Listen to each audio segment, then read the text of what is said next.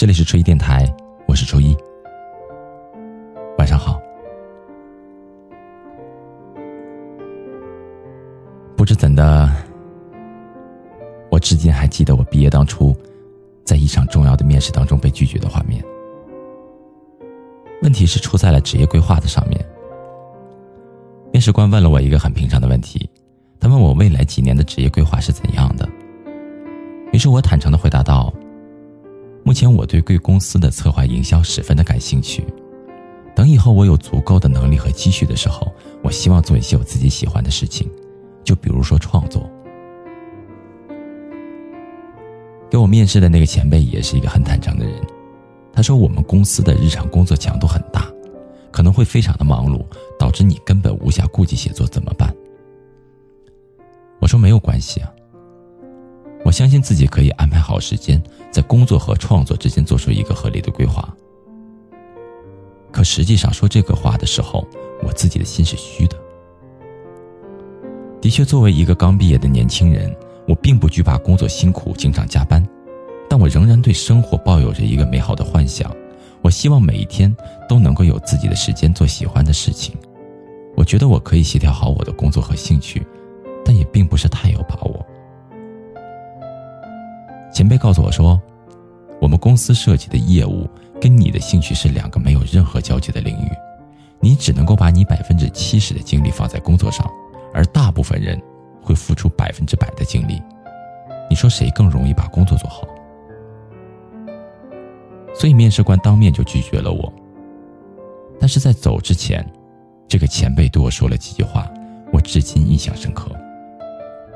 他说：“年轻人。”你一定要想清楚，你自己要成为一个什么样的人。三十岁之前，你想拥有一个什么样的生活？而你眼下要做的事，是为了你的目标付出百分之百的努力和精力，而不是做一些无用功。人的一生有时候只能真正的做好一件事情。当时毕业的我，心里百感交集，一方面反思着面试官的一番诚恳之言。一方面又更加确定了自己的梦想和目标。前路漫长，我不断的在提醒着自己，一个人的一生，不管选择哪一条路，都得一步一个脚印的走下去。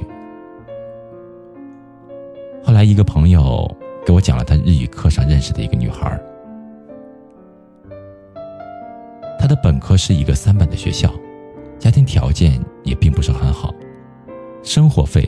和平时的花销都是自己打工赚来的，这也就意味着他如果选择考研，将会面临着比一般学生还要大的压力。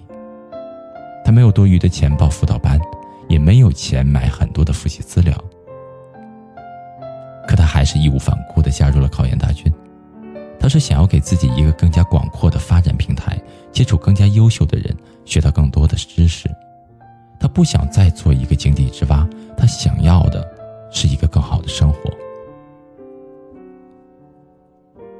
些想法很少跟人说起过，他只是一心专注的追求着他的目标，然后为了实现他的愿望，创造出更多的方法和路径。而总之，结果就是他真的考入了他理想的学校，又在三年之后，成为了一个在读博士。他用自己的努力和坚持做好了一件事情，而在这个过程当中，他没有逃避，也没有抱怨，他始终执着着追求着目标，一步一步的走着。他未曾抛弃希望，所以最终希望也并没有抛弃过他。后来他说：“如果你选择了自己愿意为之奋斗的一条路，它就是你的心之所在，剩下的。”你只需要相信你能够坚持下来，能够走好这条路，然后默。即使最后你遗憾的没有达到期望，你也不是一无所获，最起码你在努力的过程当中更加确定你想要怎样的生活，你不再是原地踏步，你不再是迷茫无知的自己，人生不进则退。所以那些还在努力奋斗的人呐。当你有了一个坚定不移的目标，就必然会有一段沉默的时光。那段时光里，你付出了很多的努力，忍受着所有的孤独和委屈，从不抱怨和放弃，日后想起的时候，连你自己都会分外的怀念和感动。节目的最后，送你一段我最喜欢的话吧。如果你有一件很想做的事情，那么千军万马般的困难也无法阻挡你。同样，如果你不想做一件事情的话，你也会找到千百种的借口来逃避。当你确定了你想要走哪条路，就抛下无关的念想，把全部努力都投入到这件事情上吧。毕竟有一句话说得好，所谓的梦想，就是永不停息的疯狂。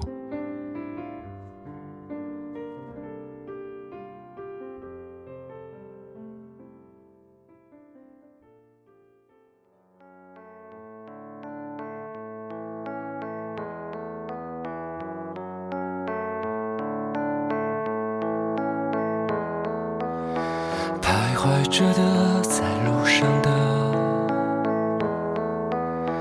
你要走吗？Via Via，易碎的，骄傲着，那也曾是我的模样。沸腾着的，不安着的，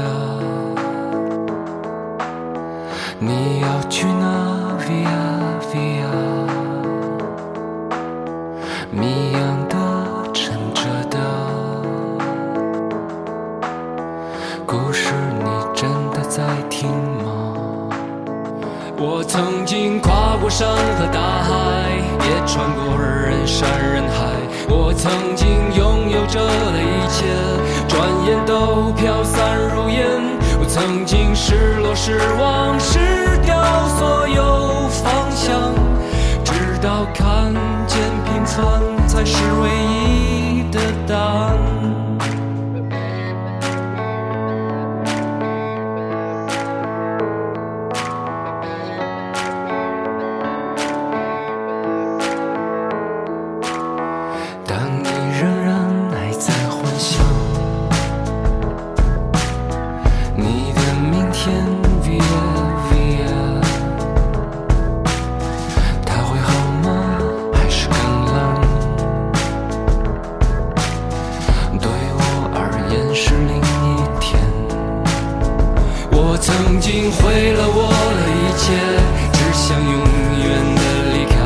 我曾经堕入了黑暗，想挣扎无法自拔。我曾经像你像他，像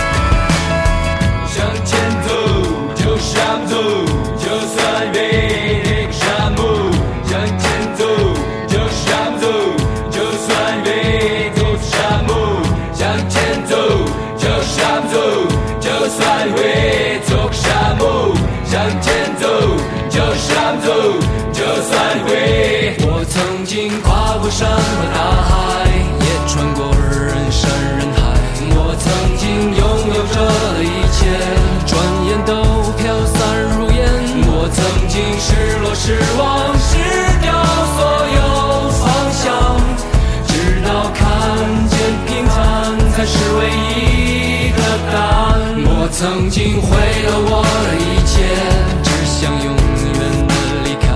我曾经堕入无边黑暗，想挣扎无法自拔。我曾经想你，想他，像那野草野花，绝望着，渴望着，也哭也笑的平凡着。我曾经跨过山和大海。